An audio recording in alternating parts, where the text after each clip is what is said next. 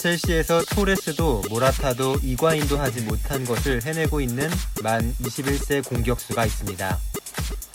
첼시에서 아무도 못하고 있던 것은 그저 1인분의 공격수 역할인데요. 아직 초반이지만 1인분을 넘어 득점 공동 1위에 랭크되어 있는 만큼 앞으로가 더 기대되는 공격수 타미 아브람입니다.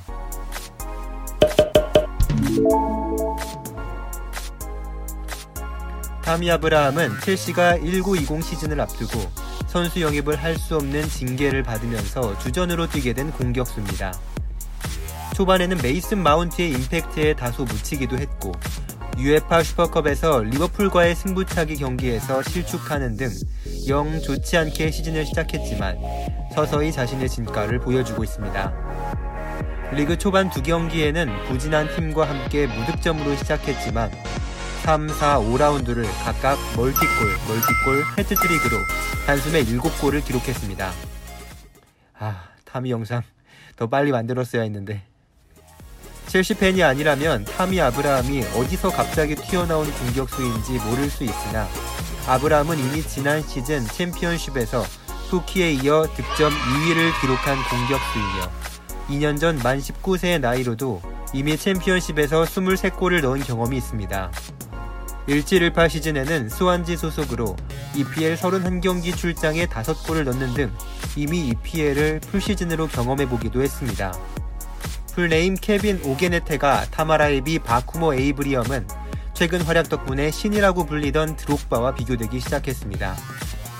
개인적으로는 처음에 아브라함의 플레이를 보면서 토레스의 움직임이 조금 보였는데 에이 설마 했던 것이 어? 진짜? 로 바뀌었습니다.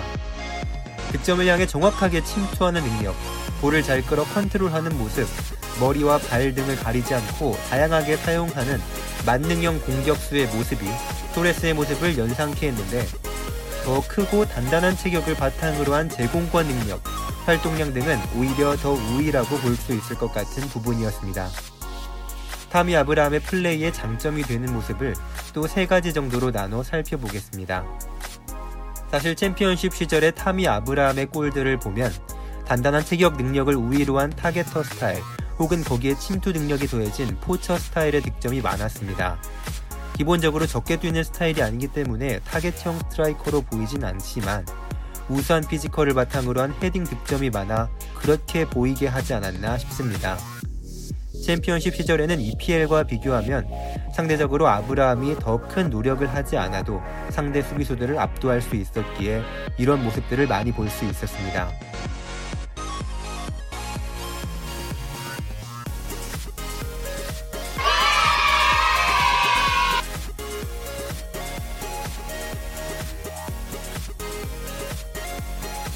두 번째로 타미 아브라함의 의외의 모습은 생각보다 섬세한 볼 컨트롤 능력입니다.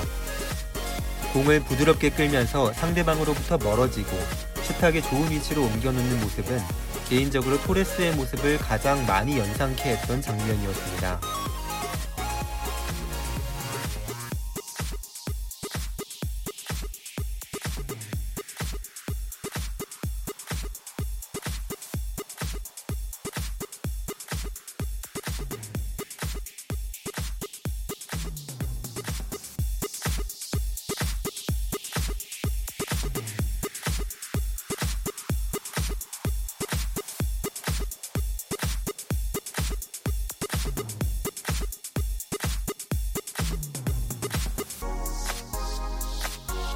볼 컨트롤에 이어 시야가 뛰어난 점 역시 타미의 의외의 장점이라고 할 수 있습니다.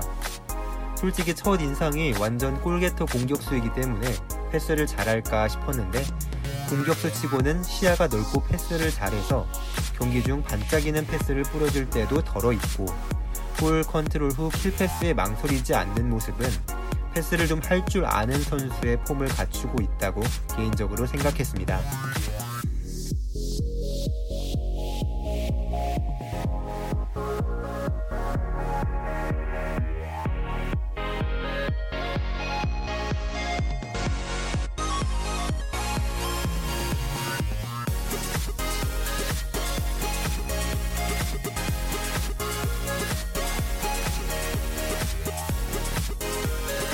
드디어 첼시가 오랜 시간 기다려온 드록바의 뒤를 이을 1인분의 공격수를 찾은 것인지 람파드와 아이들의 주역이 될 타미 아브라함, 메이슨 마운트, 피카요 토모리 등이 이끄는 젊은 첼시의 이번 시즌 행보가 굉장히 기대됩니다.